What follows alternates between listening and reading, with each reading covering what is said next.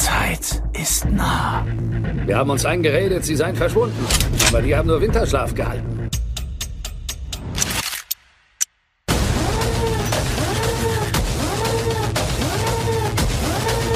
Jemand möchte einen Krieg anfangen.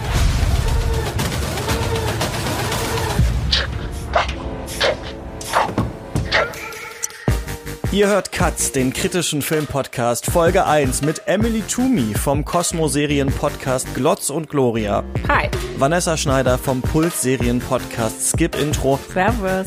Und wer kann erraten, worum es geht? Autorennen, Performance Art? Nein, natürlich die besten Serien zwanzig neunzehn.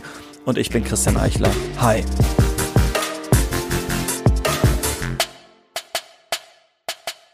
Das ist die aller, aller, allererste Folge Katz. Schön, dass ihr hergefunden habt, denn äh, wir haben diesen Podcast natürlich schon ein Jahr lang gemacht unter dem Namen Shots bei Detektor F M, wo er leider nicht weitergehen konnte. Ich habe das letzte Woche vor der letzten Folge auf Twitter mitgeteilt und kann schon mal sagen, die Resonanz ist gigantisch gewesen. fünfzigtausend Leute haben diesen Post gesehen. einundvierzig Leute haben direkt angefangen, uns finanziell zu unterstützen. Auf Steady bekommen wir damit jetzt schon hundertneununddreißig Euro im Monat, noch bevor es überhaupt eine richtige Folge gibt. Also das ist wirklich äh, ein unglaublicher äh, Vertrauensvorschuss, den ihr uns da gegeben habt und äh, dem wir jetzt natürlich auch gerecht werden müssen. Vielen Dank erstmal also für die Unterstützung. Die ersten hundert Euro, die wir auf Steady kriegen, die gehen direkt an meine Gäste und Gästinnen, die mit mir ab sofort nämlich einmal im Monat auch über Klassiker sprechen werden. Wahrscheinlich wird's in der ersten Special-Folge im Januar um Terrence Malick gehen. Wenn ihr uns ähm, mit drei Euro im Monat unterstützt, dann könnt ihr das aber mitbestimmen, also könnt auch was anderes voten. Dafür schaut einfach mal nach, steadyhq punkt com slash katz ist da die Adresse. Und ich finde halt, wer mit mir hinter einer Paywall über was redet, der sollte natürlich auch was dafür bekommen. Dass der Podcast jetzt genau in diesen Wochen zwischen den Jahren startet, das konnte ich mir ja nicht so richtig aussuchen. Deswegen äh, will ich darauf hinweisen, dass diese ersten drei Folgen jetzt keine normalen Katz-Folgen werden. Normalerweise reden wir hier zu dritt über aktuelle Filme, ab und zu noch mit einem Hintergrundinterview mit einer Wissenschaftlerin, mit einem Wissenschaftler oder so. Diese Woche aber über Serien, nächste Woche über Videospiele und am neunten Januar dann über unsere Filme des Jahres. Also das sind gerade so diese Rückblickswochen zwanzig neunzehn, das heißt so richtig geht es dann erst danach weiter mit diesem Podcast-Projekt. Ähm, und dann ja kommen ja auch schon die Oscars äh, auf uns zu und die Berlinale wollen wir auch machen. Also viel, viel, viel vor. Schön, dass ihr da seid. Ich freue mich sehr. Ähm, jetzt erstmal viel Spaß mit der aktuellen Folge. Emily, wann hast du das letzte Mal eine Maske aufgehabt? Oh, tatsächlich ist es gar nicht so lange her. Ähm, am vergangenen Freitag äh, war ich mit Freunden unterwegs und wir hatten äh, irgendwie Bock und haben uns äh, diese Papiermasken gemacht und äh, sind damit ein bisschen durch die Stadt auch gelaufen. Ähm, ihr kennt es vielleicht, diese diese äh, ähm, Tierpapiermasken. Mhm. Und äh, ja, wir hatten da einfach nur so ein paar, so ein paar Stunden Spaß mit. Man wird natürlich komisch angeguckt und so, aber in Berlin ist das ja dann doch schon wieder relativ normal. In Berlin gerade nicht, da denken Leute genau. an, ja. Kann, kann man jemand halt ohne Maske hier vielleicht durch die U-Bahn laufen, ja. Genau. Ich habe auch eine Tiermaske. Ich habe so eine, ähm, es gibt so ein Videospiel, Hotline Miami heißt das, da ging es viel um Tiermasken und wir sind mal Halloween irgendwie damit losgezogen. Ich hatte so eine Wildschweinmaske und die ist aber so horrormäßig eigentlich, dass man wirklich das brechen muss mit einem super ironischen, was man sonst anhat, irgendeine Glitzerjacke oder sowas, ähm, aber lange nicht mehr getragen. Wie ist es bei dir, Vanessa? Mhm. Ich habe irgendwie gar keine Maske aufgehabt in letzter Zeit. Voll traurig, weil ich habe voll Bock auf Masken. Ich liebe Masken. Ich liebe sie sehr. Ich würde, ich würde gerne so eine, so eine Tiermaske tragen oder sowas mit ganz viel Glitzer drauf. Das fände ich schon cool. Aber dafür müsste ich wahrscheinlich Halloween feiern oder Karneval oder in Berlin leben. Ja, ja, du bist herzlich willkommen. ähm, genau, ich habe mich nämlich gefragt, ob... Ähm Oder in der besinnlichen Weihnachtszeit basteln vielleicht. Ich habe mich gefragt, ob ähm, Masken vielleicht ein Thema sind, das in diesem Serienjahr besonders vorkam. Eigentlich hauptsächlich wegen drei Sachen. Einmal Chernobyl, da gab es natürlich Masken, Gasmasken. In Watchmen ging es sehr viel um Masken und auch in ähm, The Mandalorian, der wo der Hauptdarsteller ja, soweit ich das auf jeden Fall mitbekommen habe, seinen Helm nicht abgesetzt hat. Aber wir versuchen mal, glaube ich, noch andere Themen zu finden, die in diesem Serienjahr wichtig waren. Erstmal, Emily, toll, dass du Zeit gefunden hast. Wir quatschen über Serien. Das machst du auch schon seit anderthalb Jahren im Serienpodcast Glotz und Gloria, von Cosmo. Genau, da sitze ich zusammen mit Jörn Bär, meinem Serienfan-Kollegen, und wir besprechen alle zwei Wochen ungefähr zwei Serien, die wir ähm, beide gut finden oder die zumindest einer von uns gut findet. Wir sind uns nämlich auch nicht immer einig und ähm, ja, das macht sehr großen Spaß. Was sind da die unterschiedlichen Vorlieben und Charaktere? Also, mh, ist gar nicht so leicht zu sagen. Ich kann natürlich am, am ehesten erstmal über mich sprechen. Ich mag äh, sehr gerne Serien ähm, mit starken Frauencharakteren. Das liegt daran, dass ich eine Frau bin. Also ich identifiziere mich da gerne. Ich suche da auch nach, weil ich auch äh, oft das Gefühl habe, und tatsächlich bei der Auswahl, die wir jetzt auch getroffen haben, äh, bestätigt sich das auch. Ich habe oft das Gefühl, dass äh, die Serien auch tatsächlich sehr progressiv sind, sehr ähm, nach vorne gewandt, sehr zukunftsorientiert und auch oft sehr sehr hoffnungsvoll. Also vielleicht auch so utopische Momente drin haben und so. Und ähm, da stehe ich sehr drauf. Also wenn es auch darum geht, eine mögliche positive neue Zukunft zu erzählen, in der wir gleichberechtigter sind, in der die Besetzung dann auch von den Serien diverser ist, also viel mehr das auch abbildet, was in der Welt tatsächlich am Menschen rumläuft. Und ähm, das ist so für mich auf jeden Fall immer ein Blick, den ich habe. Ähm, bei Jörn kann ich gar nicht so genau sagen, wo, worauf er so achtet. Also ich weiß, dass er sehr auf äh, Highschool-Serien steht. Ähm, Ich glaube, dass er sich auch schon oft hat von mir überzeugen lassen, dass viele von den Serien, die ich dann vorgeschlagen habe, er dann doch auch gut fand. Aber ich glaube, so, so richtig muss man sich das einfach selber reinziehen, was er dann an den Serien jeweils gut findet. Da will ich jetzt gar nicht so Schubladen für ihn öffnen. Man kann auf jeden Fall sagen, oder dass so progressives, auch politischeres Casting in Serien ein bisschen weiter ist auf jeden Fall als im, na gut, sagen wir mal, als im Mainstream-Kino, würde ich sagen. Im, im Arthouse-Kino und im Indie-Film und sowas haben wir das auch, aber dann sehen wir es auch so auf wirklich riesigen Plattformen wie Netflix, wie Amazon Prime oder sowas, dass das auf jeden Fall in, stärker in so eine Richtung geht. Ich denke mal, es liegt daran, weil man da ein bisschen nischiger auch denken kann erstmal und erstmal es cool ist, vielleicht auch für die, so eine Serie im Portfolio, im Portfolio zu haben, ohne dass jetzt jeder jede Serie sofort ein Mega-Hit werden muss, und dann mausern die sich halt auch manchmal, ne, so zu so zu so richtigen Klassikern. Ja, das kann ich mir vorstellen, dass das für Serienmacher ein bisschen einfacher noch ist, als für Filmemacher ähm, jetzt auch außergewöhnlichere Geschichten zu erzählen, weil es eben genau in, in mehr Nischen reingeht. Ne? Ähm, aber ich muss sagen, ich kann das auch gar nicht wirklich äh, beurteilen, weil ich bin so abgetaucht in Serien, dass Filme für mich wirklich leider im Moment eine absolute Nebenrolle spielen. Mhm. Das heißt, ich könnte, könnte das jetzt für dieses Jahr überhaupt nicht sagen, ob da nicht genauso außergewöhnliche Geschichten auch erzählt wurden wie in Serien. Ne? Also so ein paar Filme sind mir ähm, irgendwie über den Weg gelaufen, aber ich bin in den seltensten Fällen dann reingegangen. Deswegen, ich glaube, da hast du wahrscheinlich einen besseren Überblick, Christian. Das würde mich sehr interessieren. Ich hatte mir das auch als Frage aufgeschrieben für ein bisschen später, aber das interessiert mich jetzt natürlich, denn wir haben hier unterschiedliche Rollen natürlich jetzt so in diesem äh, Podcast. Achso, Vanessa, du machst Skip-Intro übrigens bei Puls. Jetzt noch nochmal erwähnt. Nicht, dass ich das hier völlig vergesse und wir dann am Ende rausgehen, gar nicht gesagt haben, was du machst, und du warst da schon mal zu Gast. Wir haben mit Malcolm schon über, Malcolm O'Hanwe, ähm, über When They See Us. Wie heißt das? When They See Us, und genau, Chernobyl. Und Chernobyl gesprochen, ja, im Podcast, ja. Ähm, wir haben unterschiedliche Rollen, das wollte ich sagen, denn ich bin, ich glaube, vielleicht sind wir tatsächlich da wirklich auf ganz unterschiedlichen Seiten, dass es bei euch vielleicht eher so ist, ne, ihr seid so in dieser Seriensache drin und kriegt ab und zu mal mit, dass der und der Film vielleicht so ganz gut sein soll. Und bei mir ist halt genau das Gegenteil. Ich, ähm, gucke, weiß ich nicht, jede Woche zwei, drei Filme und hab fast so Schluss gemacht mit Serien. Fast so gesagt, okay, ich gucke ja eigentlich keine Serien mehr. Wenn Leute von Serien anfangen, sage ich, ja, ich gucke keine Serien mehr, weil irgendwo muss man auch gucken, wie viel Zeit hat man für Sachen. Ich spiele auch noch Videospiele, und dann ist irgendwann die Frage, will man vielleicht auch noch mal mit einem richtigen Menschen irgendwie sich unterhalten oder so. Und dann schaue ich oft diese so Miniseries oder so, wenn ich weiß, die sind begrenzt, aber da wird man ja auch oft betrogen, wie zum Beispiel bei Big Little Lies, dann gibt's auf einmal doch eine zweite Staffel, obwohl es eigentlich keine gebraucht hätte, und ich bin so richtig vergrämt von Serien, weil ich ganz oft das habe, dass ich denke, ach, das hat toll angefangen, und dann gucke ich die zehnte Folge und denke mir, oh, jetzt ist das wieder so seltsam offen gelassen und kommt gar nicht mehr richtig zu Ende, und deswegen bin ich eher also auf dieser Seite und freue mich, mit euch drüber zu reden, und will natürlich wissen, seid ihr wirklich auf der anderen? Also Vanessa, wie ist es bei dir? Guckst du viele Filme noch? Kommst du dazu? Nee, überhaupt nicht. Also es ist wie bei Emily, ich habe irgendwie so fast abgeschlossen mit dem Kino, und ich war ein mega, mega, mega großer Kinogänger ähm, vor wahrscheinlich fünf Jahren noch. Nee, das ist gelogen. Schon ein bisschen länger her, aber ich bin ma- massiv viel ins Kino gegangen, habe wahnsinnig viel Filme geguckt. Aber ich habe auch den Eindruck, dass die ähm, interessanteren Geschichten und die mich bewegenderen Geschichten ähm, in Serien erzählt werden.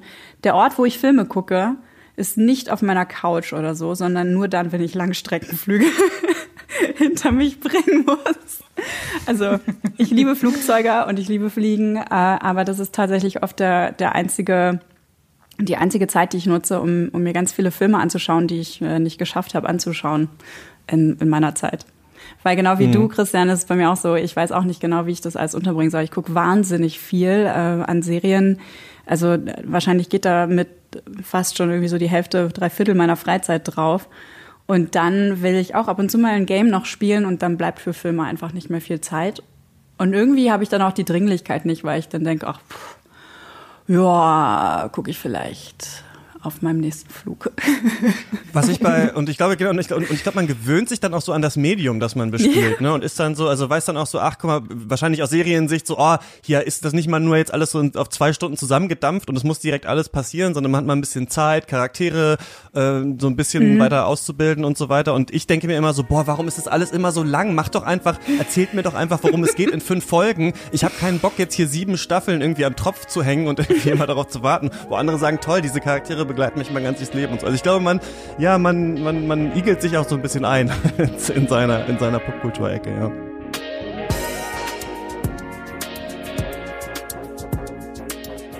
Und bevor es weitergeht, nochmal der Hinweis. Cuts finanziere ich bisher ja noch komplett aus eigener Tasche.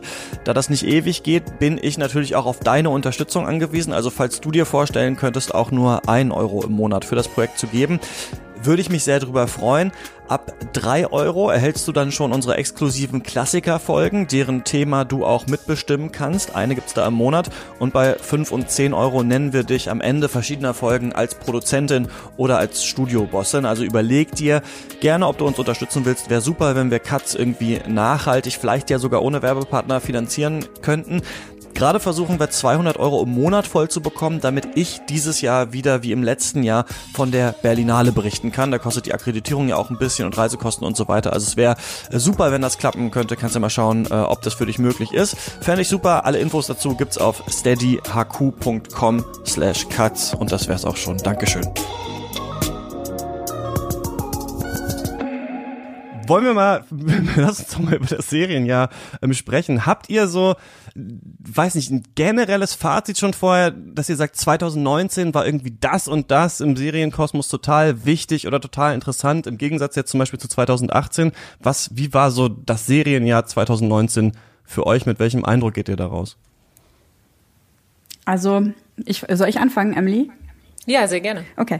Also was mir schon irgendwann Mitte des Jahres aufgefallen ist, ist, dass ähm, wahnsinnig viele wahre Geschichten erzählt werden, die mich unglaublich mitgenommen haben. Also ich glaube, ähm, mein Fazit aus diesem Jahr wäre, dass die Sachen, die tatsächlich passiert sind, mich am allermeisten berührt haben, mich am allermeisten beschäftigt haben und auch am Ende wahrscheinlich die besten Serien gemacht haben.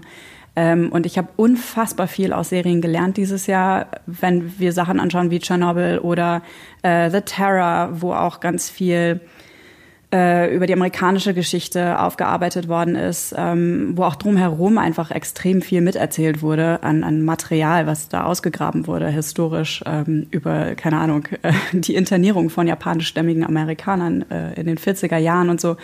Ähm, Da habe ich so viel draus gelernt. Auch aus Watchmen habe ich unfassbar viel über die amerikanische Geschichte gelernt. Auch Serie ähm, Unbelievable beispielsweise auch. Ähm, oder When They See Us, ganz wichtig. Das waren alles Sachen, die tatsächlich passiert sind, ähm, die, die mich richtig hart mitgenommen haben. Und ich glaube, das ist so ein, ein Ding, was dieses Jahr wirklich durch das ganze Jahr sich gezogen hat. Da kann ich mich tatsächlich total anschließen, weil in der Auswahl, als du uns gefragt hast, so ähm, mach doch mal eine Auswahl, welche fünf Serien sind für euch so die wichtigsten aus dem Jahr, da ist mir auch aufgefallen, dass eben so viele wahre Geschichten dabei sind, wie du das schon gesagt hast, Vanessa, ne? Also bei mir auch ganz weit vorne Unbelievable, aber tatsächlich auch bei bestimmten Serien, bei denen man das vielleicht am Anfang gar nicht so weiß, dass die einen autobiografischen Hintergrund mhm. haben, ne? Also bei Euphoria ist es so, dass der Macher Sam Levinson auch letztlich eigentlich von sich selbst erzählt, auch wenn seine Hauptfigur, die äh, Rue, eine ähm, eine Frau ist, erzählt er da eigentlich äh, von sich selbst. Und auch in Russian Doll, die ich auch ganz großartig fand, ähm, ist es auch letztlich äh, ganz autobiografisch angehaucht. Und bei Fleabag hast du das natürlich auch, obwohl das natürlich alles immer auch fiktionalisierte Geschichten sind. Aber mh, ich glaube, dass es tatsächlich da auch so gilt, dass wenn die Leute, äh, die hinter diesen Serien stehen oder auch äh, dann äh, die Hauptfiguren zum Teil spielen, ähm, dass sie am authentischsten sind, weil gerade oder gerade deswegen so authentisch und berührend sind, weil sie tatsächlich aus ihrem Leben erzählen und ähm, nicht einfach nur sich eine tolle Geschichte ausgedacht haben, ne, die natürlich auch funktionieren kann, ne? Also bei Undone ist für auch mich genau, auch so ein, ja.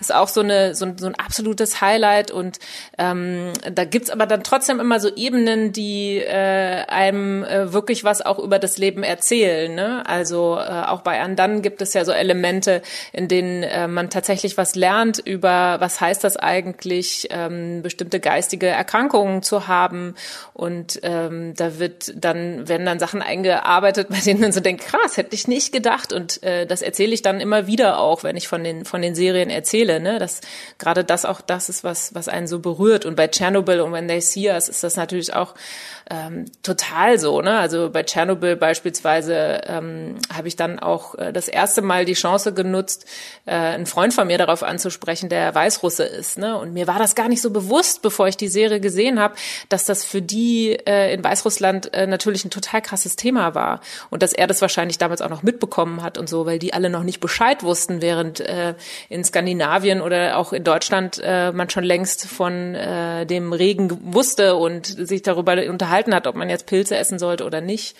Und ähm, ja, das ist für mich auf jeden Fall äh, etwas, was äh, das Serienjahr sehr geprägt hat, definitiv.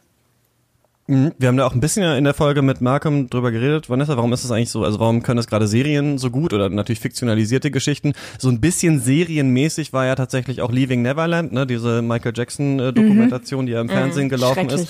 Ähm, die auch, also wo man ja auch so wirklich gemerkt hat, dass äh, das tatsächlich einen gesellschaftlichen Diskurs wieder anstößt. Das hatte man ja schon ganz oft auch bei Serien wie, weiß ich nicht, The Jinx oder Making a Murderer oder sowas. Das auf einmal gibt's eine paarteilige Serie und in den ganzen U S A und dann vielleicht auch noch der erweiterte Arm in Europa redet irgendwie darüber und oder bei Tschernobyl fragt mal ihre Eltern, wo wart ihr eigentlich, als das passiert ist und so. Also das ist, das können Serien, glaube ich, ganz gut und Serien können, glaube ich, auch ganz gut oft so eine Alltagsrealität der Menschen stark ansprechen. Also wo das bei im, bei Filmen, wie bei jetzt zum Beispiel in großartigen Filmen, auch auf äh, Streamingdiensten gelaufen, bei Netflix, äh, Marriage Story zum Beispiel auch gut klappt, können sich Serien oftmals mehr Zeit nehmen, so, weiß ich nicht, wie bei Fleabag, so ganze Charaktere halt ewig auszuloten. Ähm, das äh, kann ich, das kann ich sehr gut nachvollziehen, trotzdem gucke ich sehr wenig, aber ihr könnt mir jetzt ein bisschen auf die Sprünge helfen. Ich wollte, wir können ja mal so ein bisschen ähm, durchgehen, auch durch eure Tipps. Ich wollte noch mhm. einmal sagen, was wir hier im Podcast angesprochen haben, war, was wir im Podcast angesprochen haben, ist einmal Twilight Zone mit Jordan Peele, die man, glaube ich, nur ganz seltsam ähm, über ähm, Amazon U S oder so gucken kann. Wir haben Too Old to Die angesprochen, die Amazon-Serie, die völlig verschwunden ist, von Nicholas Winding Refn. Stefan Titze war hier und hat über How to Sell Drugs Online Fast gesprochen. Unsere Folge Vanessa gab's und ähm, mir ist aufgefallen, dieses Jahr kommt auch noch diese Witcher-Serie auf mhm. Netflix und da ist mir eingefallen, ach, wir haben ja auch noch über eine andere Serie hier mal gesprochen, die es ja auch mal gab, Game of Thrones. Ich finde, man hat das schon wieder völlig vergessen, dass das in diesem Jahr war, weil diese Serie ja so total mausig irgendwie am Ende eingereiht hat in die absolut unbefriedigend zu Ende gebrachten Serien wie auch, weiß ich nicht, How I Met Your Mother oder Scrubs oder so. Ich möchte ja nicht das ganze Game of Thrones fast wieder aufmachen, aber ich finde es interessant, was so die Halbwertszeit davon ist, oder? Also so das ganze Internet redet jeden Tag darüber und ja, jetzt ist es einfach vorbei. Für mich hat die Staffel oder die Serie eigentlich mit der sechsten Staffel geendet und äh, seitdem alles, was danach passiert ist, darüber denke ich nicht mehr nach. Mhm. Ja, ich muss sagen, Game of Thrones, ähm, ich bin nie wirklich eingestiegen. Demnach ist das für mich eh... Jetzt sind, das sind jetzt die richtig Schlauen, ne? Das ist für mich nie so relevant gewesen. Also klar, man kriegt das natürlich irgendwie mit und so. Und ich, ich werde es vielleicht auch irgendwann mal noch mir anschauen, aber vielleicht auch nicht. Also, oder auch nicht. Ich, mir hat's, mir hat's, mir hat's jetzt nicht mehr gefehlt. Ja, vielleicht die ersten fünf Staffeln und dann, wenn die anderen Bücher fertig sind, dann, dann danach mit den Büchern weitermachen oder so. Ähm, ansonsten, genau, ihr habt mir eure Listen geschickt. Wollt ihr die mal, wollen wir die mal kurz erstmal vorlesen und uns dann drauf, äh, drauf stürzen? Klar. Also ich fand das ja total schön, als wir äh, uns geschrieben haben, zu sehen, dass Vanessa und ich, wir haben ja so, ein, ja. so eine große Schnittmenge. Mhm. Wir wären ja die idealen Serienpartner. Ne? Oder auch nicht. Also ich meine, wieso, wieso nicht? Weil wir uns immer einig wären. Du meinst, weil es dann nicht so viel Diskussionsstoff ja. gäbe? Also diskutieren können wir natürlich trotzdem endlos wahrscheinlich, aber ähm, wir würden uns wahrscheinlich selten in die Haare kriegen. Das stimmt, also für, für einen Serienpodcast wäre das vielleicht jetzt nicht so interessant, aber zum Seriengucken ja, das wäre wär das super. Halt optimal. Ne? Lass also, es weil mal machen. Die, die, die Überschneidung ist Euphoria, Russian Doll, Sex Education, Undone, Unbelievable und dann hast du noch mehrere genannt. Ich habe mich versucht tatsächlich zusammenzuhalten mhm. und du hast aber noch mehrere genannt, die bei mir aber auch alle auf der Liste sind. Fleabag, Chernobyl, When They See Us und Watchmen, muss ich sagen, ist die ganze Zeit bei mir immer so mitgelaufen als etwas, da muss ich unbedingt noch reinschauen und wegen dir habe ich es jetzt gemacht und bin auch total begeistert. Das, das hat so mir geil. Auch sehr gut gefallen. So ja. Lass uns mal kurz damit anfangen, da habe ich nämlich jetzt auch noch ein paar Folgen, vier Folgen mir angeschaut, Watchmen, ähm, die H B O-Serie, die ja auf dem berühmten Comic und dann theoretisch auch dem der Verfilmung, die es später gab, von Zack Snyder ähm, basiert. Ähm, da geht es ja, ich habe mir eigentlich geschworen, aber ich muss mal gucken, wie es jetzt mit diesem neuen Projekt ist, ob ich doch vielleicht noch einen Superheldenfilm gucken muss nächstes Jahr. Aber eigentlich wollte ich sagen, zwanzig zwanzig ist superheldenfreie Zeit für mich. Nichts, ich gucke mir gar nichts an, was irgendwie mit Superheldinnen und Superhelden zu tun hat. Viel Erfolg. Aber ähm, dann habe ich noch, äh, genau, also Watchmen ziehe ich mir dieses Jahr auch noch zu Ende rein. Und was ich an Watchmen wirklich so krass genial finde, ist, also ich habe es noch nicht zu Ende geguckt natürlich, aber so macht man einen Spin-Off, finde ich. Das fängt an und ist mega politisch, es sind super krasse aktuell politische Themen, auch ganz seltsame Konstruktionen, also dass zum Beispiel in dieser Stadt halt die ähm, Polizisten und Polizistinnen fast alle schwarze Menschen sind und vermummt sind und dann gibt's am Anfang so eine genau umgedrehte Szene, wie die kennen wir normalerweise ja aus Filmen, das oder auch aus der Realität ja leider, dass ähm, ein weißer Polizist eine schwarze Person irgendwie äh, kontrolliert und dann etwas passiert und da ist es genau umgekehrt und ich finde, dass die Serie so so geil schafft, nur so ganz leichte Verbindungen zu haben zu dem Source-Material und man sich so ganz unsicher ist, was hier eigentlich noch kommt. Und ich war da auch total von gehuckt und fand geil, dass es auch so krass äh, interessant politisch ist. Habt ihr denn den Comic äh, gelesen? Mhm, ja, damals, zweitausendacht. Nee, habe ich, und der ist, hab ich nicht ja. tatsächlich. Ich habe nur den Film gesehen. Okay. Immer noch. Das ist so das Positive und Negative am Film. Der Film ist wirklich saukrass, der Comic, ver- einfach nur verfilmt. Ähm, das freut Comic-Fans, aber viele sagen, dass dadurch der Film an sich nicht so viel Sinn ergibt, wenn man nur den schaut. Ich weiß aber nicht, wie es war, als du den gesehen hast. Keine Ahnung, ich erinnere mich auch nicht mehr an wahnsinnig viel. Ich habe äh, mir das, äh, mir den Comic auch bestellt. Ich wollte den aber unbedingt gebunden haben. Ähm, der ist noch nicht da, leider. Und ich werde mir, bevor ich die letzten drei Folgen schaue, auch äh, den Comic nochmal lesen, weil man einfach so viele Details in dieser Serie findet, die man sich sonst nicht erklären kann oder wo man sehr viel suchen muss. Und ich habe natürlich alle Hintergründe gelesen. Ich bin komplett in dieses Serienuniversum abgetaucht. Aber ich glaube, es wäre einfacher, wenn ich einfach den Comic lesen würde. Was mochtest du denn dran? An dem Comic oder an dem Film? Oder an, an der Serie. An der Serie? Alles. Es ist so brillant. Es ist, es zieht mich komplett in eine Welt rein, die ich mir nicht erklären kann, ohne ein bisschen Hintergrundwissen, die mir aber trotzdem irgendwie die Sicherheit gibt, dass ich, äh, dass mir das schon gezeigt wird. Und zwar habe ich das Gefühl eigentlich von der ersten Sekunde angehabt. Normalerweise fliege ich sonst nämlich sofort raus und habe keine Lust mehr darauf, mir das anzuschauen, wenn man mich so alleine lässt. Aber irgendwie war da so dieses, dieses Bewusstsein da, dass, ja, das kommt schon noch zu mir. Das wird mir schon noch erklärt werden. Ich glaube, ich muss dem einfach kurz vertrauen. Und so ist es ja dann auch in den ersten, ähm, ich habe die ersten sechs Folgen jetzt gesehen, dass mhm. mir dass mir alles nach und nach schon irgendwie ein bisschen erklärt wird. Dann gibt's noch eine Website dazu, P T pedia, wo man äh, sich so ein bisschen in die Geschichte reinlesen kann. Ähm, total großartig gemacht auch. Und was ich halt wirklich unfassbar geil fand, war diese Verknüpfung mit der amerikanischen Geschichte, also mit der tatsächlichen amerikanischen Geschichte, ähm, im Gegensatz zur, zu der Parallelwelt, in der diese Serie ja spielt. Und die ist ja mhm. sowieso total faszinierend. Da ist Robert Redford seit dreißig Jahren der Präsident. Vorher war Nixon Präsident. Ähm, es regnet immer wieder kleine Tintenfische vom Himmel.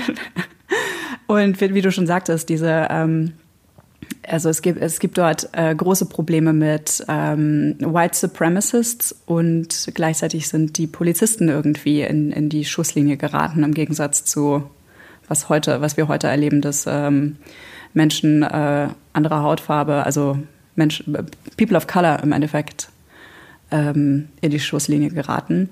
Und das haben sie alles so ein bisschen umgedreht und gleichzeitig aber mit einer unglaublichen Sensibilität, die dieses Trauma von afroamerikanischen Menschen ähm, irgendwie mit eingeflochten in die Geschichte, das, das erlebbar gemacht, ähm, ohne das irgendwie zur Schau zu stellen oder es auszuschlachten, so wie es gerne Tarantino tut. Und das fand ich, das finde ich einfach so brillant und so gelungen. Und ich, für mich ist das wirklich die beste Serie des Jahres.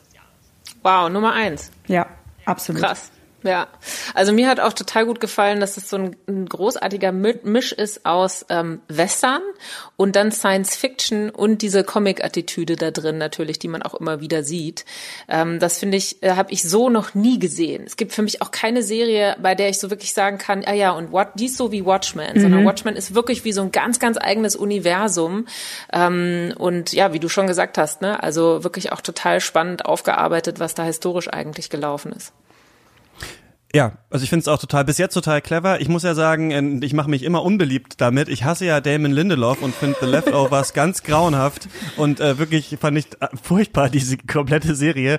Ähm, und weil er auch immer, ich habe Lost, da war ich nie, damals nie so dabei, deswegen davon habe ich nur gehört und ganz unterschiedlich ist auch. Aber er hat ja ein bisschen den Ruf, immer viel anzudeuten und am Ende kommt nicht so viel dabei rum. Und deswegen bin ich jetzt sehr gespannt, wie genau Watchmen dann zu Ende gehen wird. Was ich total aber liebe daran und gerade in der aktuellen Superheldenzeit, die aktuelle Superheldenzeit, die seit fünfzehn Jahren oder so ist, äh, ist das, dass hier endlich mal wieder das diskutiert wird, dass es einfach scheiße ist, wenn Leute sich maskieren und einfach irgendwie Verbrecher bekämpfen. Dass es halt, dass es einfach eine unfassbare Machtposition hat, die diese Leute auf einmal haben, gerade wenn es reiche Menschen sind, die sich das leisten können und Selbstjustiz äh, ausführen. Das wird ja im Superheldenkino in, weiß ich nicht, ähm, fünfzehn Marvel-Filmen wurde das, glaube ich, einmal irgendwo im Nebensatz mal gesagt in einem, in einem Film. Also das finde ich ganz toll, ähm, wie man hier damit spielt und genau, wie man diese, wie man Wie das, weiß ich nicht, wie geil man, das ist für mich eine, eine, eine sinnvolle Adaption von etwas oder ein sinnvolles Spin-off von was, dass man das Gefühl hat, es ist politisch, es ist aktuell und es ähm, kritisiert auch so ein bisschen diese ganzen Superhelden-Sachen. Also ja, ich mag es auch total gerne, aber ähm, weiß natürlich noch nicht, wie das ausgeht. Ähm, lasst uns doch mal weitergehen. Worüber wollt ihr sprechen? Gute Frage. Also warum lieben alle Fleabag so doll? Könnt ihr mir das erklären? Ich habe nur ein paar Folgen gesehen. Es muss ja das Witzigste sein, was es auf der ganzen Welt gibt. Ich glaube, das ist natürlich, äh, ich meine, Dreh- und Angelpunkt ist natürlich äh, die Phoebe Waller-Bridge. Und ich meine, die ist ja ähm, einfach eine, eine Entdeckung sowieso für die Serienwelt. Sie hat ja auch äh, als Autorin schon gearbeitet, äh, äh, Killing Eve ähm, muss man da nennen. Bei der Serie habe ich auch überlegt, ob ich die noch draufnehme, weil ja die zweite Staffel dieses Jahr auch gestartet ist. Jetzt schreibt, schreibt sie sogar dann auch noch am neuen James Bond mit. Und ähm, sie spielt eben diese Hauptfigur und das, das ist einfach ein Humor, der kriegt einen, finde ich, sofort. Das ist so unerwartet, das ist ein bisschen extrem hier und da und durchaus auch mal dunkel. Ne? Also sie ist ja als Hauptfigur auch äh, so eine Heldin, Anti-Heldin. Also es gibt durchaus auch so Loser-Momente oder d- Sachen, die sie tut, die total daneben sind, worüber man dann ähm, vielleicht auch gar nicht lachen kann. Aber in der Art, wie es dann erzählt wird, äh, ist sie eben, ähm, ja, äh, ist sie eben jemand, der einen auf jeden Fall, finde ich, äh, total das, das Herz eigentlich erobert, ne? Ich weiß nicht, wie ging's dir mit äh, Fleabag? Warum findest du sie so großartig? Ich jetzt oder oder Vanessa. Christian? Mm, ähm, genau. Äh, ich habe überhaupt nichts erwartet davon. Ich dachte erst, oh Gott, ich habe überhaupt keinen Bock, mir die anzuschauen. Dann hat aber unser Serienkritiker Christian Alt, äh, als die erste Staffel lief, äh, so davon geschwärmt und das auch so witzig beschrieben irgendwie, dass ich dann dachte, okay, ich muss mir das unbedingt noch anschauen. Und dann habe ich die erste Staffel so komplett am, an einem Abend sozusagen durchgeschaut, weil die ist ja auch sehr kurz. Die Folgen sind ja sehr kurz auch. Und die Figur, wie du sagst, ist total äh, liebenswürdig, obwohl sie so mega sperrig und seltsam sich die ganze Zeit verhält. Und was ich so schön finde, ist, man checkt halt erst mit der Zeit, mit wem sie da eigentlich immer spricht. Wer, du meinst, weil sie die vierte Wand bricht genau. und mit, mit uns dann eigentlich als Zuschauer spricht. Ja, genau. Und dann, ähm, also, und dass dahinter aber dann tatsächlich ja eigentlich noch mehr steckt. Ich will das nicht spoilern jetzt hier für Leute, die noch nicht reingeschaut haben. ähm, aber das ist halt so, so liebenswürdig gemacht und es hat auch so viel Tiefe und irgendwie man kann sehr gut verstehen, warum sie sich so verhält, wie sie sich verhält, äh, warum sie Menschen von sich wegstößt, was ihr Problem mit ihren, mit ihrem Vater ist oder mit ihrer Schwester. Und dann wird alles aber auch immer so bizarr. Also die, die alleine in der zweiten Staffel, ich habe so, ich habe mich so unglaublich totgelacht die ganze Zeit mit ihrer Stiefmutter und dem Hot Priest, der dann auch noch auftaucht. Ähm, ja, der Hot Priest, den habe ich auch schon, den feiere ich auch hart. Die, die ist, die ist einfach special, diese Serie. Auch wenn die Zusammenfassung, wenn man die jetzt kurz erklären würde, worum es geht, klingt erstmal nach nicht viel. Ja. Und, und Christian, wie sieht's bei dir aus? Kannst, kannst, kannst du es nachvollziehen, nachdem ähm, du reingeschaut hast? Ich habe so drei hast? Folgen gesehen und da ich kann, das ist ja auch so auch so Fremdscham-Comedy, mhm. und da, ich finde das eigentlich immer geil, aber ich finde bei so Fremdscham-Comedy muss man so, man muss sich so drauf eingelassen haben und dann geht es. Ne? Am Anfang habe ich so die ersten, weiß nicht, damals die ersten beiden Folgen Stromberg geguckt und dachte, oh Gott, das kann ich nie gucken, und dann habe ich das wirklich geliebt. Ich brauche, glaube ich, immer so jemanden mit, der, der sich mit mir mit da so durchschämen kann, und den habe ich gerade nicht. Aber ähm, ich gucke da nochmal rein, glaube ich, ja. Tu's auf jeden Fall. Hat mir auf jeden Fall ganz gut gefallen. Ähm, was ist denn Euphoria für eine Serie? Ich habe da nur von gehört, ich weiß, dass es mit Zendaya ist, die ist Musikerin, die kenne ich aus dem Superheldenkino, aus den Spider-Man-Filmen. Ähm, das soll doch auch irgendwie jung, radikal, geil sein. Ja, ich meine, das ist eine Serie, die, letztlich ist es eine Coming-of-Age-Highschool-Teenie-Drama-Geschichte, ne? Also wir verfolgen halt verschiedene Charaktere, die alle äh, an einer Highschool sind. Im Zentrum ha- haben wir Rue, die du schon erwähnt hast, die Zendaya, äh, von Zendaya gespielt wird. Das ist eine siebzehnjährige Schülerin und die ist quasi gerade aus der Drogenreha zurück und ähm, die hat aber trotzdem nicht vor, keine Drogen mehr zu nehmen, sondern das ist einfach Teil ihres Lebens schon seit ganz früher Zeit, weil sie äh, im Prinzip eigentlich ähm, damit sich mehr oder weniger selbst medikamentiert, oder wie man sagt, ne? Also Self-Medication ist es im Prinzip. Also die hat schon seit früher Kindheit Zwangsstörungen, Aufmerksamkeitsprobleme, Angstzustände und ist vielleicht sogar auch bipolar. Und was sie eben macht, ist ähm, Medikamente nehmen, so wie andere Drogen nehmen. Und diese Medikamente, äh, die die sind aber natürlich eben genauso stark auch letztlich wie Drogen, und sie bekommt die auch bei Drogendealern. Und ähm, ja, also einerseits erfahren wir so von ihr, äh, wie es ihr damit geht äh, und ähm, was das heißt, überhaupt diese Art von Probleme schon von so früher äh, Kindheit quasi an zu haben. Und ähm, dann gibt es so einen Lichtblick in ihrem Leben, und die Figur, die dann in ihr Leben kommt, die finde ich auch mit am großartigsten an dieser Serie. Das ist nämlich Jules. Äh, Jules ist eine, eine Mitschülerin, ähm, Transgender, und das wird auf so einer ganz natürlichen Ebene einfach miterzählt. Also es gibt beispielsweise so einen Shot, wo man sieht, wie die beiden so richtig als äh, eine Freundin, ne, zusammen im Bett liegen und äh, was voneinander, also sich einfach äh, einfach miteinander quatschen, so wie man das kennt, irgendwie beste Freundinnen liegen im Bett miteinander und haben Spaß und unterhalten sich, und äh, äh, Jules ist halt äh, nur in Unterwäsche gekleidet, und man sieht halt so selbstverständlich, dass es, dass es eine, eine Transfrau äh, ist, ja, und also nicht operiert, und ähm, das ist aber gar nicht groß Thema, sondern ich glaube, das wird auch äh, in der Serie, wenn dann irgendwann ganz spät, überhaupt überhaupt mal thematisiert, aber es ist sowas, was völlig selbstverständlich ist.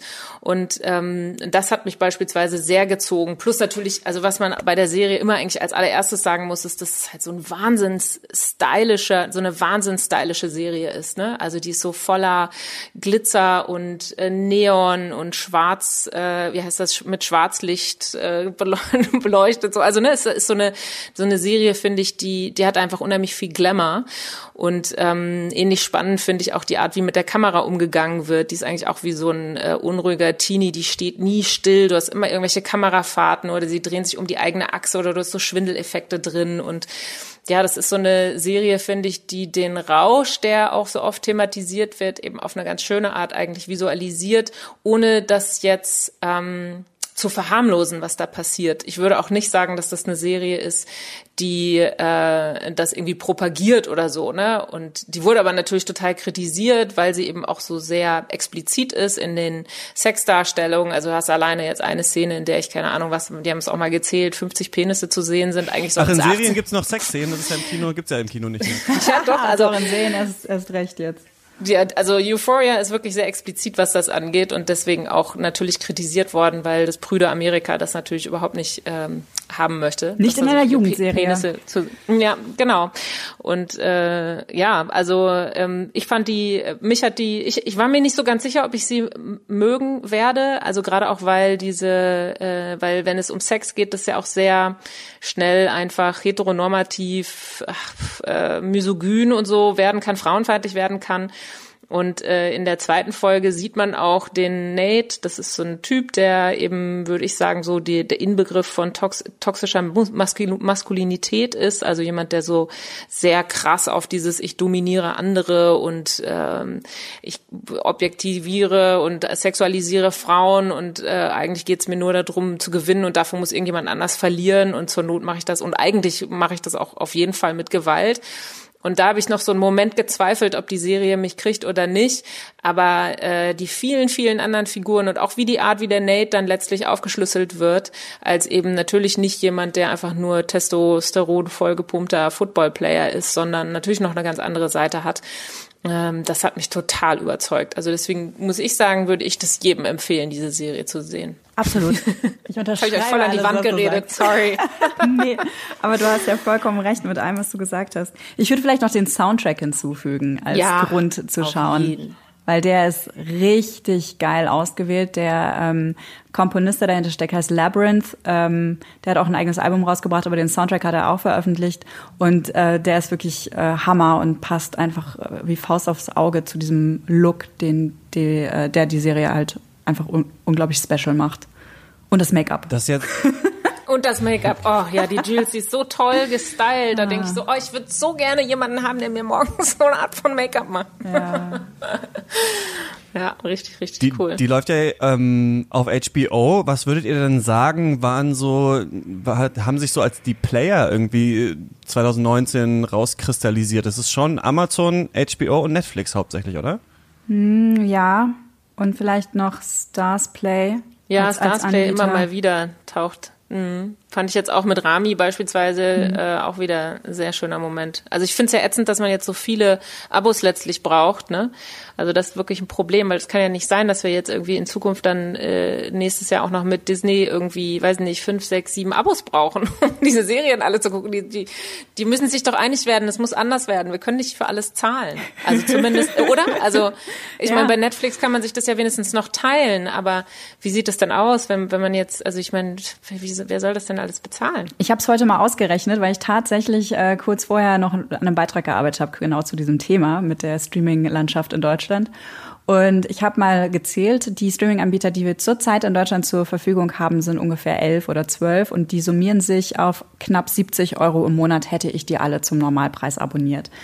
Es ist irre viel Geld und der durchschnittliche Deutsche hat vor zwei Jahren ungefähr ähm, ich glaube, hundertzwölf Euro im Jahr ausgegeben für Heimvideo-Inhalte. Das heißt, maximal ein Streaming-Dienst.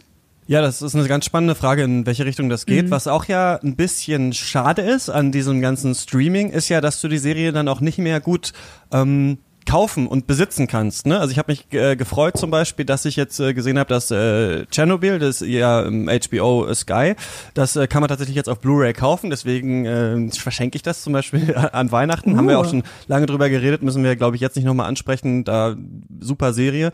Ähm, aber andere sind dann eben genau in diesen Vaults irgendwo verschlossen bei den großen Anbietern. Da gibt es auch ganz schreckliche Nachrichten, wie zum Beispiel als Disney Fox gekauft hat, ist es so, dass Disney jetzt einfach die Fox-Filme unter Verschluss hält. Also wenn du zum Beispiel im Kino bist und Fight Club zeigen willst, sagt Disney, nö, gehen wir nicht raus, gucken wir mal, was wir, was wir damit machen. Ach, krass, also es hat auch ganz äh, ganz gruselige ähm, Auswüchse, die daraus ähm, ja erwachsen sind.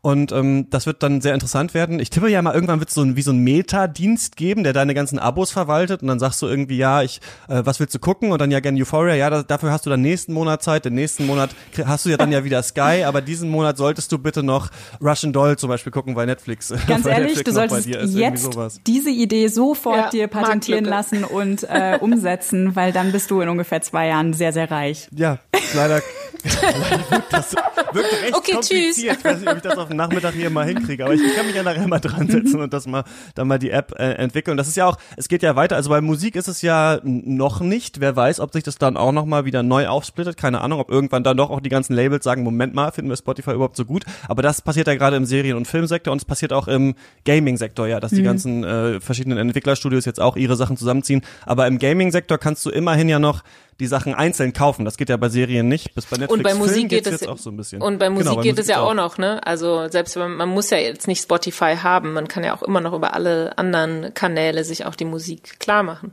Findet ihr eigentlich besser, wenn die Sachen Netflix-mäßig auf einmal rauskommen oder wenn die Sachen wöchentlich rauskommen? Denn ich muss sagen, ich bin ein großer Fan vom wöchentlichen Rhythmus. Ich finde, dann haben die Serien so einen größeren Event-Charakter und man hat nicht sofort das Gefühl, man hat schon alles verpasst und muss jetzt irgendwie zehn Stunden gucken. Ich mag eigentlich diesen wöchentlichen Rhythmus ganz gerne, zu dem ich ja gehört, gehört habe, dass Netflix da auch überlegt, zurückzugehen für manche Serien. Also ich persönlich mag das total gerne zu bingen, einfach alles auf einmal gucken zu können, auch weil ich eher so in, äh, also ich, ich gucke nicht so nur eine Folge und dann ähm, warte ich eine Woche, bis ich die nächste gucke oder so, sondern meine Slots, in denen ich quasi in der, in, unterhalb der Woche gucke, die sind immer länger, das sind immer vier, fünf Stunden und ich meine, was ich dann manchmal mache, ne, wenn jetzt eine äh, Serie tatsächlich nur einmal in der Woche rauskommt, dass man dann parallel mehrere Serien schaut, aber ich finde es viel, viel schöner, sie auf einmal gucken zu können. Deswegen bin ich eher ein Fan davon, wenn sie einfach alle Folgen auf einmal raushauen und man das dann selbst entscheiden kann. Ähm, auch wenn ich das gut nachvollziehen kann, ne, dass das so, also bei Big Little Lies beispielsweise war das für mich auch definitiv so, dass ich dann wirklich auch drauf gewartet habe und mich auch total gefreut habe, wenn jetzt schon wieder eine Folge online ist. Aber mh, nee, ich glaube, ich würde sie doch lieber selbst entscheiden können. Das war für mich Vanessa? Eine, ja, es war für mich eine große Überraschung dieses Jahr, ähm, dass ich ich bin eigentlich auch eine leidenschaftliche Binger, äh, Bingerin, aber äh, jetzt kam ja Apple T V Plus raus äh, Anfang November und ich habe also jetzt einen Apple T V zu Hause und äh, das ist super geil. Da kamen die ersten drei Folgen, glaube ich, am Stück und dann jede Woche eine neue Folge. Das heißt, ich äh, gucke gerade irgendwie drei oder vier Apple-Serien gleichzeitig, aber wöchentlich. Und das ist total schön. Ich habe jetzt so freitags immer dieses Ritual, vorausgesetzt ich bin da, sonst gucke ich es natürlich irgendwann später, ähm, dass wir zusammen da sitzen und die neue Folge angucken und ich freue mich die ganze Woche drauf. Und natürlich will ich danach eigentlich alle anderen weiteren Folgen auch sehen, aber Das hat, das hat irgendwie was. Man kann danach darüber reden. Alle sind auf dem gleichen Stand. Das ist bei Watchmen auch eine schöne Sache eigentlich jetzt, dass es so wöchentlich veröffentlicht wird. Gerade bei diesen, ähm, eigentlich ist es ja künstliche Verknappung, mhm. sorry, dass ich dich unterbreche, aber ich finde gerade bei diesen mysteriösen, also so, auch so Sachen wie damals erste Season True Detective oder sowas oder Watchmen oder äh, wie hieß diese Androiden? Westworld. Äh, Westworld, genau, ähm, da, wo, wo es auch so Mysterien gibt, ne? Ja. Und wo dann so das Internet, und ihr seid ja auch auf Twitter so, alle so auch diskutieren und sich fragen und dann irgendwelche Reddit-Threads machen und sowas davon, das belebt das natürlich nochmal so ein bisschen, als wenn man dann nur den Ending-Explained-Artikel sich irgendwo durchlesen kann, so für irgendwas, was sechs mhm. Folgen gelaufen ist, aber, ähm, ja, in der Informationsflut will ich vielleicht, dass manche Sachen etwas zurückgehalten werden. Du hast Apple Plus schon angesprochen. Ähm, Disney Plus ist ja auch rausgekommen in diesem Jahr, aber nur in den, ich weiß nicht, ob nicht, nicht nur in den U S A, aber auf jeden Fall nicht in Deutschland. Niederlande auch. Dadurch, ähm, genau, also in ein paar Ländern gibt es schon. Ähm, Ich denke ja, dass neben dieser, also die, neben diesen ganzen Streaming-Anbietern auch ähm, der Raubkopiermarkt wieder krass steigen wird damit, weil nicht jeder eben alle Abos hat und dann, ich glaube, dass eigentlich ursprünglich durch dieses Netflix-Modell und beim Gaming auch durch Steam und so weiter irgendwann das mal zurückgegangen ist, dass nicht mehr so viele Leute raubkopieren, aber bei Mandalorian zum Beispiel hat man jetzt auf jeden Fall, wenn man auf Twitter äh, schaut, das Gefühl, dass sehr viele Leute das schon ähm, gesehen haben, diese Serie und da, ähm, wie ist es da bei euch, also ich will nicht fragen, guckt ihr das illegal, aber wie wird ähm, wie wird das so bei, äh, ihr sagt dann quasi, wir können es erst besprechen, wenn es in Deutschland irgendwie zu gucken ist, oder? Mhm. In euren Podcasts. Ja, ja, klar. Also wir besprechen nur Sachen, die man gucken kann. Darf. Ja, absolut. Kann. Kann ja jeder, aber nur was, was man auch gucken kann. Macht ja auch Sinn für, ne, also weil äh, auch wenn jeder weiß, wie das letztlich geht, ist es einfach vom vom Guck-Komfort eine ganz andere Geschichte. Und ich mag das auch überhaupt nicht äh, in so illegalen oder halblegal oder jetzt hoffentlich hat's niemand mitgekriegt oder so, wegen unterwegs zu sein. Das finde ich, ähm, macht keinen Spaß eigentlich. Deswegen, ja, außerdem ist die, die Auswahl tatsächlich ja so groß an guten Sachen, die man gucken kann auf ganz legalem Wege, dass äh, das für mich absolut Sinn macht, sich darauf zu konzentrieren. Ja. Ja, ja, von Mandalorian habe ich gehört, dass es nicht so dolle ist, wie man wie man eigentlich äh, dachte. Aber das Star Wars-Universum hat ja eh ein großes Problem mit Übersättigung. Es ist eher wie so ein bisschen, wie eine Kinderserie, die sich ein bisschen zu ernst nimmt, finde ich. Aber das äh, Intro, also das kann man sich auf YouTube anhören, der Intro-Song von Mandalorian, ich kann ihn jetzt leider nicht anspielen, ist eines der besten Lieder, die ich je gehört habe. Das ist so, also in diesem Jahr gehört habe. Das ist so Ennio Morricone Western-Style, aber mit diesem riesigen orchestralen Gedüdel von Star Wars. Also ähm, sehr, sehr guter Soundtrack auf jeden Fall. Ähm, Russian Doll, Leute. Hm. Ich habe da reingeschaut, aber dann abgebrochen nach vier Folgen. Du hast abgebrochen. Mir wurde aber schon auch, ja, mir wurde auch so ein bisschen erzählt, was da noch passiert. Ich fand das so ein bisschen irgendwie zu comichaft und irgendwie, das hat mich gar nicht gekriegt. Warum ist das so ein Serienhit gewesen dieses Jahr?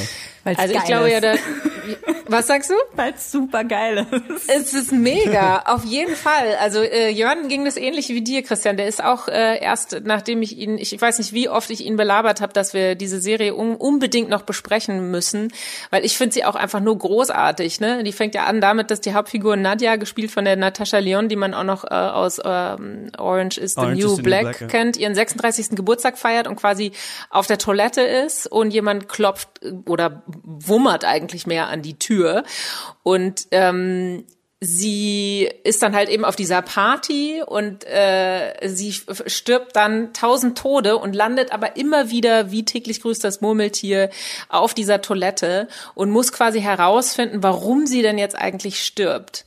Und ich finde, das ist so großartig erzählt, also vor allem, wenn man dann im Endeffekt nachher realisiert, dass das Ganze sich eben natürlich um Sucht und um Drogen handelt und passenderweise spielt es dann natürlich auch immer wieder auf der Toilette. Und es ist eben äh, tatsächlich auch so, dass wenn man drogenabhängig ist oder ein, ein Suchtproblem hat, dass die Tage eben ja wie so in einer Schleife hängen und das nichts anderes ist letztlich die Grundidee von dieser Serie. Aber sie erzählt es eben auf eine so lustige Art, dass ähm, mich das wirklich, also von der ersten Folge an, ich musste das in einem durchgucken und unbedingt herausfinden, wa- was da denn eigentlich abgeht. Und das ist eben auch total vielschichtig, ne? Also du kannst wirklich ziemlich viel darin immer wieder entdecken, wenn du ähm, die Serie sogar mehrfach guckst. Was ich vorschlagen würde. Absolut.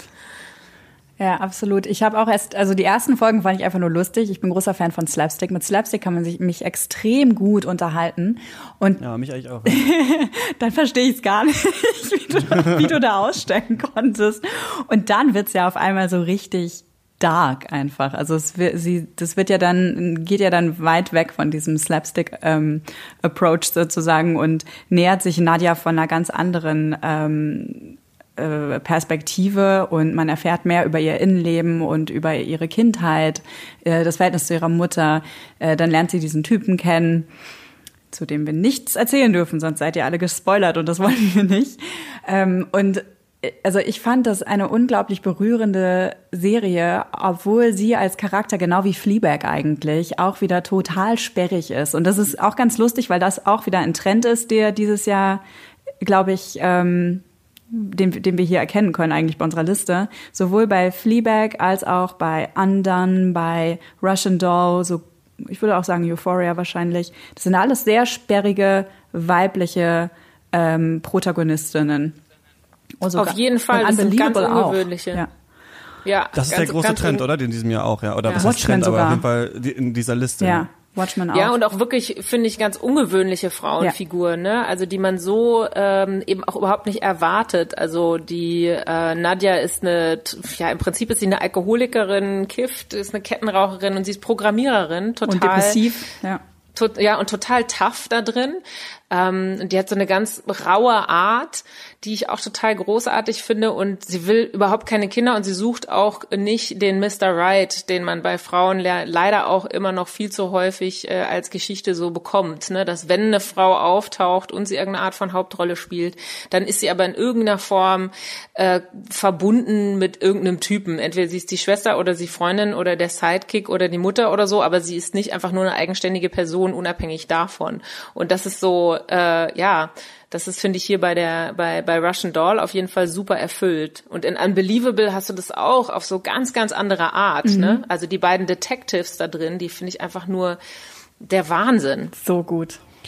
Ja, das ist nämlich auch, also ich finde das auch ganz toll, dass es so total vielschichtige Charaktere sind, die nicht durch irgendwelche Männer oder sowas, durch irgendwelche Sidekicks irgendwie definiert werden und auch, was ja auch dann Frauencharaktere manchmal nicht sein dürfen in so Serien und Filmen, auch unsympathisch sind mhm. in manchen äh, Punkten, wo man sagt, okay, das kann ich jetzt gar nicht, äh, mich da gar nicht identifizieren, das finde ich wieder total nachvollziehbar. Ich finde das bei Watchmen auch total geil, dass du, ähm, dass du diese beiden äh, starken Hauptdarstellerinnen äh, da hast. Einmal natürlich Regina King, die das äh, unglaublich gut macht, aber auch äh, Jean Smart, die dann so aufeinandertreffen und ja, Regina King, Kings Mann ist halt immer so zu Hause mit dem Kind und das ist völlig halt okay mal, dass das in einer Serie so ist und das auch, also Watchmen ist ja auch gar nicht so gepitcht, das finde ich halt auch geil, als so, weiß ich nicht, jetzt sonderlich feministische Serie, sondern sie ist es einfach, das finde ich auch total ähm, geil irgendwie daran, aber ihr habt jetzt zwei Sachen angesprochen, zwei Serien, die so ein bisschen ähnlich klingen.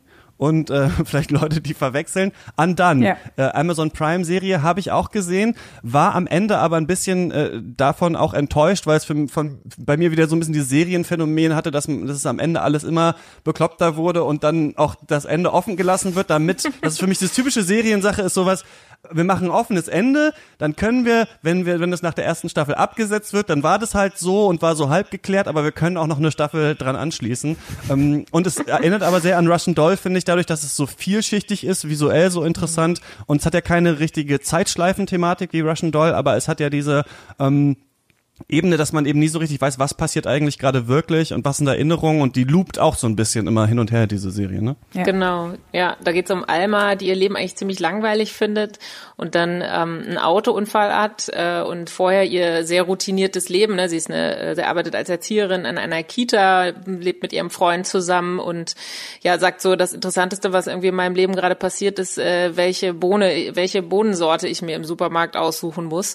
Und nach diesem Autounfall es steht alles im wahrsten Sinne Kopf, also äh, wie du schon erwähnt hast, geht, geht Zeit und auch Raum äh, bei ihr völlig verloren und man braucht eine Weile, um zu realisieren, ähm, was damit eigentlich quasi angedeutet wird, ne? Ich will davon jetzt auch nicht zu viel verraten, weil es einfach auch totalen Spaß macht, das zu entdecken, aber letztlich kann man auf jeden Fall schon mal sagen, dass ihr Vater eben wieder auftaucht, der ist eigentlich tot und ihr sagt, ähm, dass sie seinen Tod quasi revidieren könne und äh, das ist so der Ausgangspunkt und dann geht's total ab und dadurch, dass die Serie animiert ist, auf so eine wirklich auch ganz tolle Art, ähm, äh, ist es natürlich visuell einfach auch ganz toll aufgegriffen von den Machern, ne? Also, dass wirklich eben Zeit und Raum durcheinander gewürfelt werden und ich muss sagen, ich fand es überhaupt gar nicht ähm, mir zu offen am Ende äh, äh, gelassen, sondern ich äh, habe mich so gefreut, weil ich fände es sehr, sehr schade, wenn die diese diese Serie, und sie haben es ja jetzt auch schon bestätigt, also es wird auf jeden Fall weitergehen,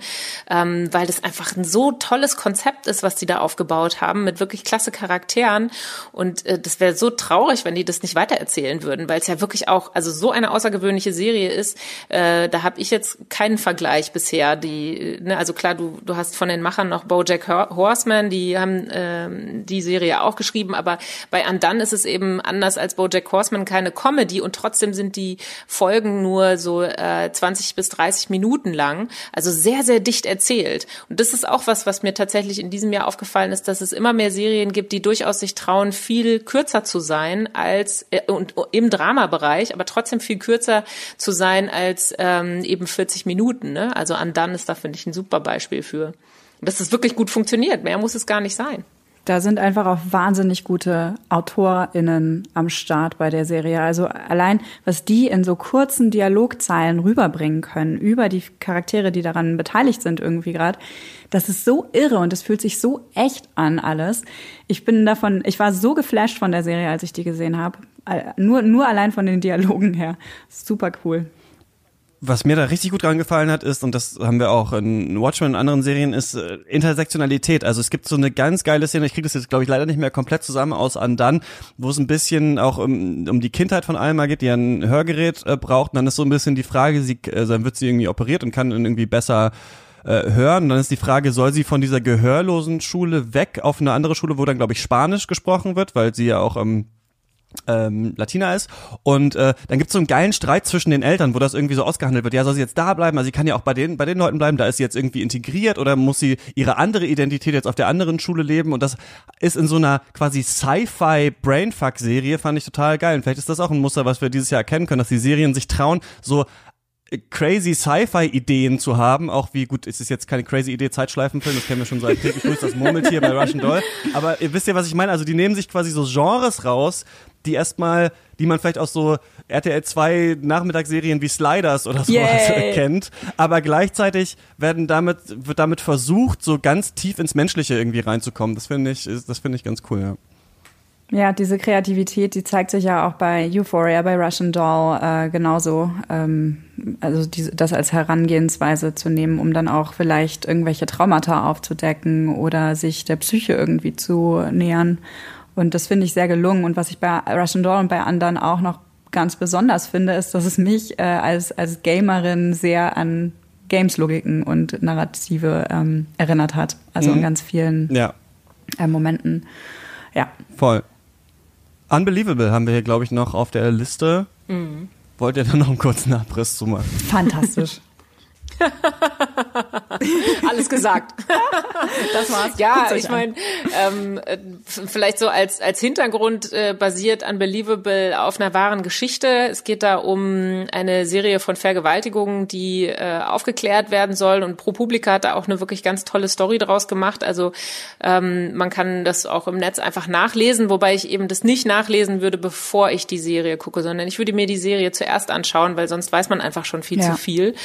Und ähm, was so toll an der Serie ist, ist, dass sie es tatsächlich schafft, die Rape-Culture und auch sämtliche Geschichten drumherum, äh, die so dazugehören, so zu erzählen, dass sie immer aus der Opferperspektive erzählt werden. Also das Problem, was man ja ganz oft hat, wenn es, oder das Problem, was man hat, wenn man über Vergewaltigung spricht, ist, äh, dass es ja auch quasi wie so eine Re-Erzählung sein kann, die auch wieder mehr traumatisiert oder ähm, die Agency auch wieder eher zum Täter hin äh, gibt, als äh, jetzt aus Sicht der Opfer eben zu erzählen. Und das schaffen die hier, dass es wirklich immer aus Sicht der Opfer erzählt ist. Und das ist zwar am Anfang, also gerade auch in der ersten Folge, ähm, ziemlich schwer zu ertragen, aber mh, was sie auch schaffen, ist, dass es ein gutes Gegengewicht gibt zu dieser unfassbaren Gewalt, die die Frauen da erleben.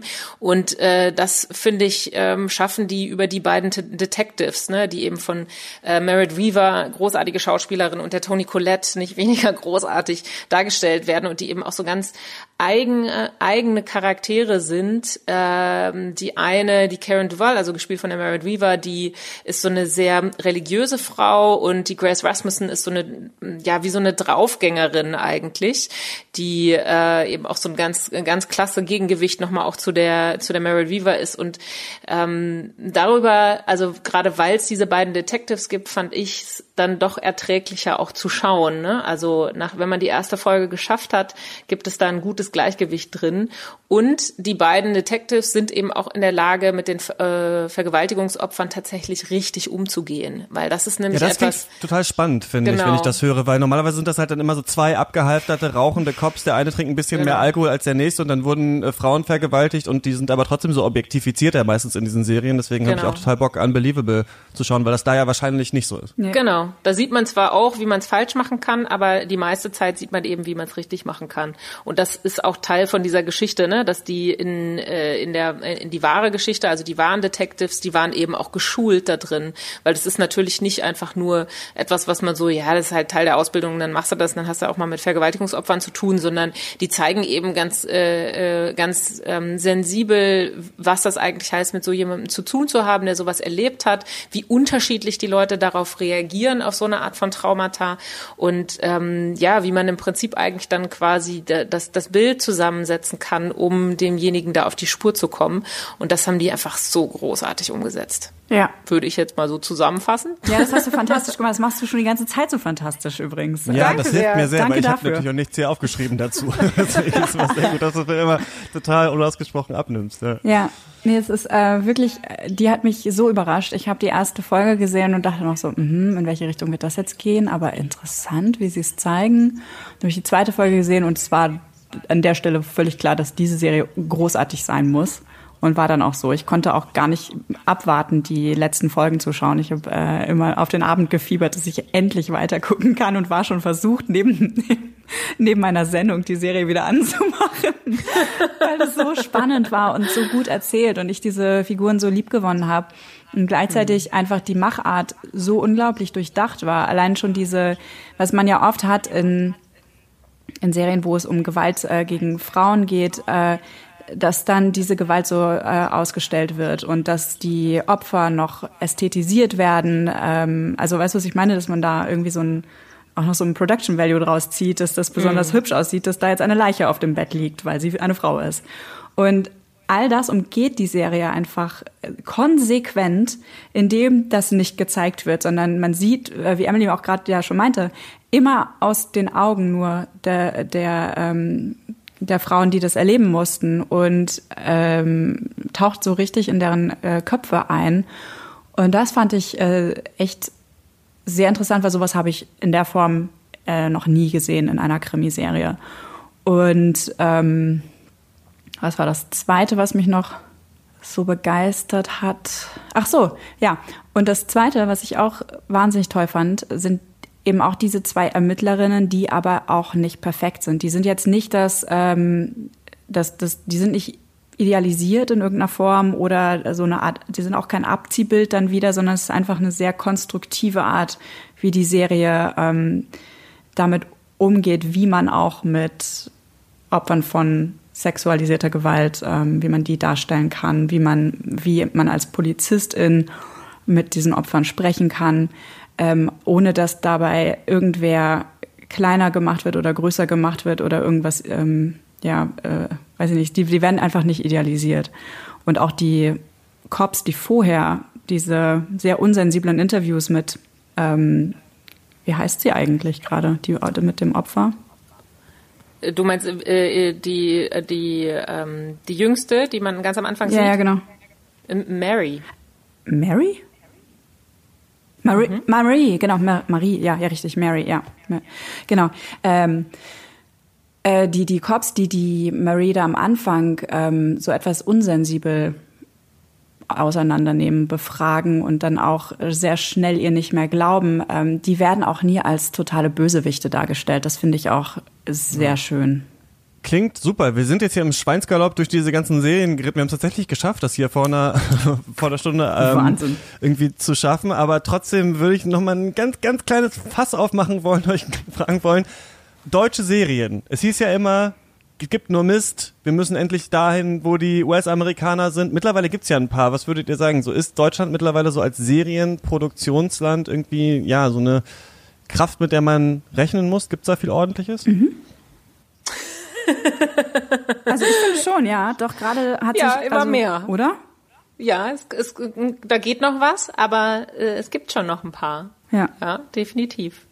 Natürlich lange nicht so viele, ne? Also... Das sieht man ja auch an der Liste, da ist jetzt niemand drin und da ist jetzt keine deutsche Serie mit dabei. Aber Bei Vanessa ähm, ist fett und fett, äh, sehe ich hier. Ne? Ja, fett und fett, aber nur deshalb, weil ich mich wirklich auf erste Staffeln konzentriert hätte. Weil hätte ich jetzt noch mehr, hätte ich jetzt noch Nachfolgestaffeln genommen, dann hätte ich, glaube ich, Dark mit reingeschrieben. Mhm.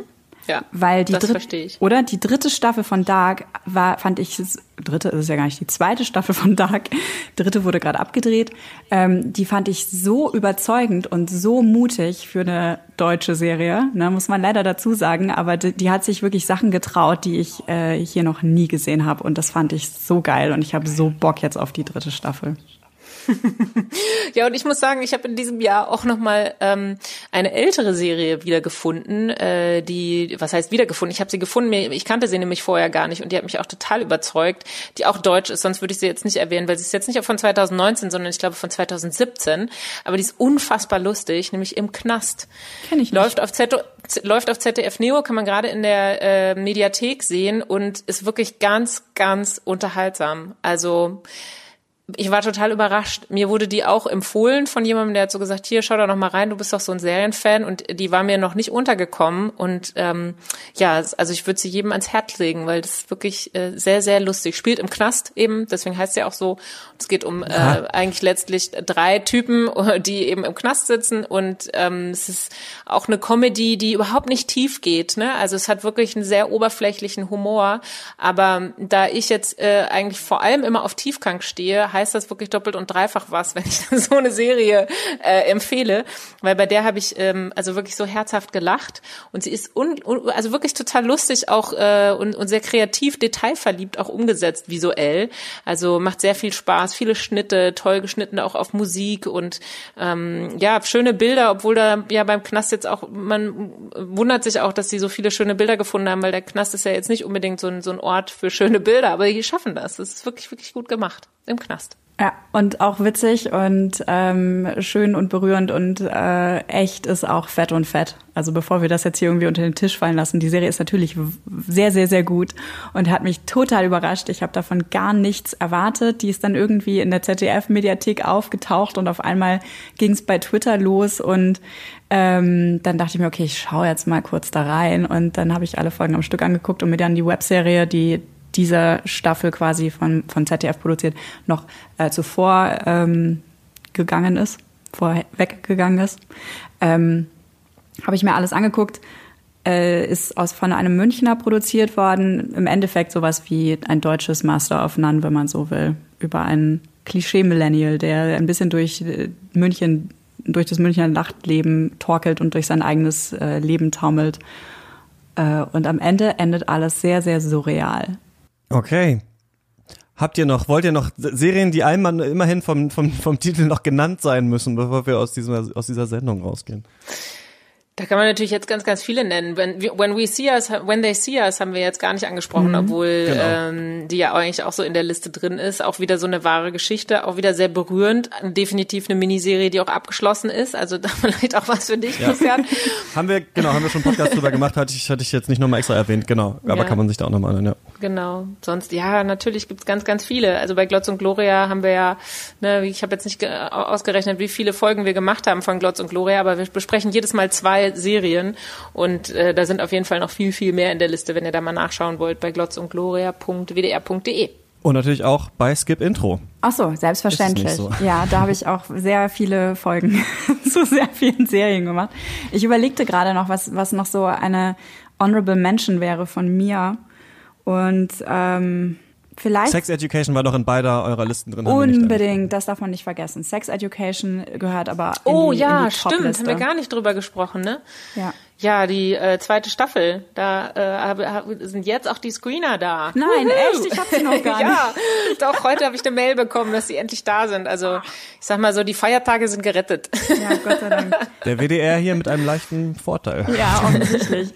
Aber ich habe heute nochmal nachgefragt, also vielleicht sind sie auch da. Also ähm, startet, glaube ich, am siebzehnten ersten die zweite Staffel jetzt dann auch bei Netflix. Ich bin extrem gespannt. Ich habe diese Serie sehr geliebt und auch mehrfach angeschaut, ähm, auch wenn es eigentlich eine klassische Highschool-Serie ist, aber die macht einfach alles richtig. Und also das ist wirklich, schön zusammengefasst, oder? Die, ja. Die macht wirklich alles wirklich. Richtig. Machen von sie. Von vorn bis wirklich. Hinten. Ja. Die ist so toll. Aber das ist keine Honorable Mention, die ist wirklich, die gehört in die Top-Liste des Jahres. Ähm, was würde ich denn noch äh, zusätzlich sagen? Ich glaube, Dairy Girls ist noch eine Serie, die dieses Jahr mir sehr, sehr aufgefallen ist. Ähm, da kam eine zweite Staffel raus, ganz tolle irische Serie über irische Jugendliche während des äh, Nordirland-Konflikts in den neunzigern. Mega witzig, braucht man aber Untertitel für, weil man wirklich nichts versteht mit dem irischen Englisch. Dann ähm, The Terror, die zweite Staffel, auch eine tolle Serie von Amazon ähm, Ist Lost in Traplanta kann uh, ich noch empfehlen. Ja. Das ist so eine, ja, das ist so eine Serie, das ist eigentlich eine Doku-Serie quasi und ähm, eine Mockumentary, würde ich sagen. Man äh, begleitet da Larry, der als Franzose in Atlanta ähm, sich auf die Suche macht nach Outcast, natürlich auf der Straße, wo auch sonst würde man diese dieses renommierte Hip-Hop-Duo finden. Äh, eigentlich nur, weil seine Freundin mit ihm Schluss gemacht hat und gesagt hat, wenn du die, wenn du Outcast wieder zusammenbringst, dann gebe ich dir noch eine Chance. Also macht er sich auf die Suche, ist aber eine totale Musiknulpe und kennt sich gar nicht aus und macht letztlich eigentlich mit dieser Serie dann eine, ja, ein Porträt der Trap-Szene, die ja in Atlanta auch geboren wurde und ähm, ist wirklich sehr unterhaltsam und die Folgen sind nur so um die sieben bis zehn Minuten lang und ich glaube, es sind insgesamt acht oder so und die oder zehn und die schaffen es wirklich äh, ja ganz, ganz viel auch von der Musik ähm, Musikgeschichte Atlantas zu erzählen. Man weiß dann nachher den Unterschied zwischen Reggae und Trap und man trifft auch sogar den Vater von Horseman, äh, Andrew drei K, also wirklich eine ganz toll gemachte ähm, Serie. Kann man auf ähm, Arte sehen. Lost in Treblanta heißt die. Würde ich noch erwähnen. Mhm. Okay, dann haben wir es aber auch vielleicht. Nein, es gibt bestimmt noch hunderttausend andere Serien. Oh, ich kann doch noch ewig weiterreden, ja. Wenn, genau, dann, ähm, wenn ihr da draußen auch noch welche kennt, die wir nicht erwähnt haben, die unbedingt erwähnt gehören, dann äh, kontaktiert mich gerne auf Twitter at c h r Eichler. Und ja, ich bedanke mich bei euch, dass ihr beide mit mir jetzt so lange äh, so viele Serientipps gegeben habt. Ich bin auf jeden Fall wieder ein bisschen mehr angefixt und äh, nicht mehr ganz so missmutig. ähm, also Unbelievable, das äh, gebe ich mir auf jeden Fall noch. Sehr gut. Das war's mit dieser Folge. Ähm, ihr findet, so das ist jetzt gar nicht mal so einfach, Emily Toomey auf äh, at Emilili auf Twitter. Mhm. Und Vanessa, du hast so ein ganz abgefahrenes Twitter-Handle. Sag doch mal nochmal. Mein Twitter-Handle ist S N C F X T N. Aber man findet mich auch einfach unter Vanessa Schneider, glaube ich.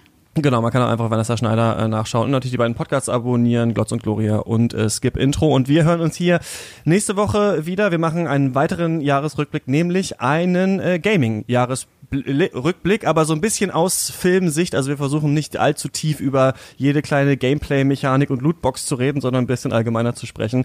Äh, und dann gibt's natürlich im Jahr noch den großen äh, Filmjahresrückblick auch noch. Ähm, genau, diesen Podcast abonnieren wäre ganz gut, wenn ihr das äh, nicht verpassen wollt. Äh, das war's von uns, bis zum nächsten Mal. Tschüss. Servus. Tschüss.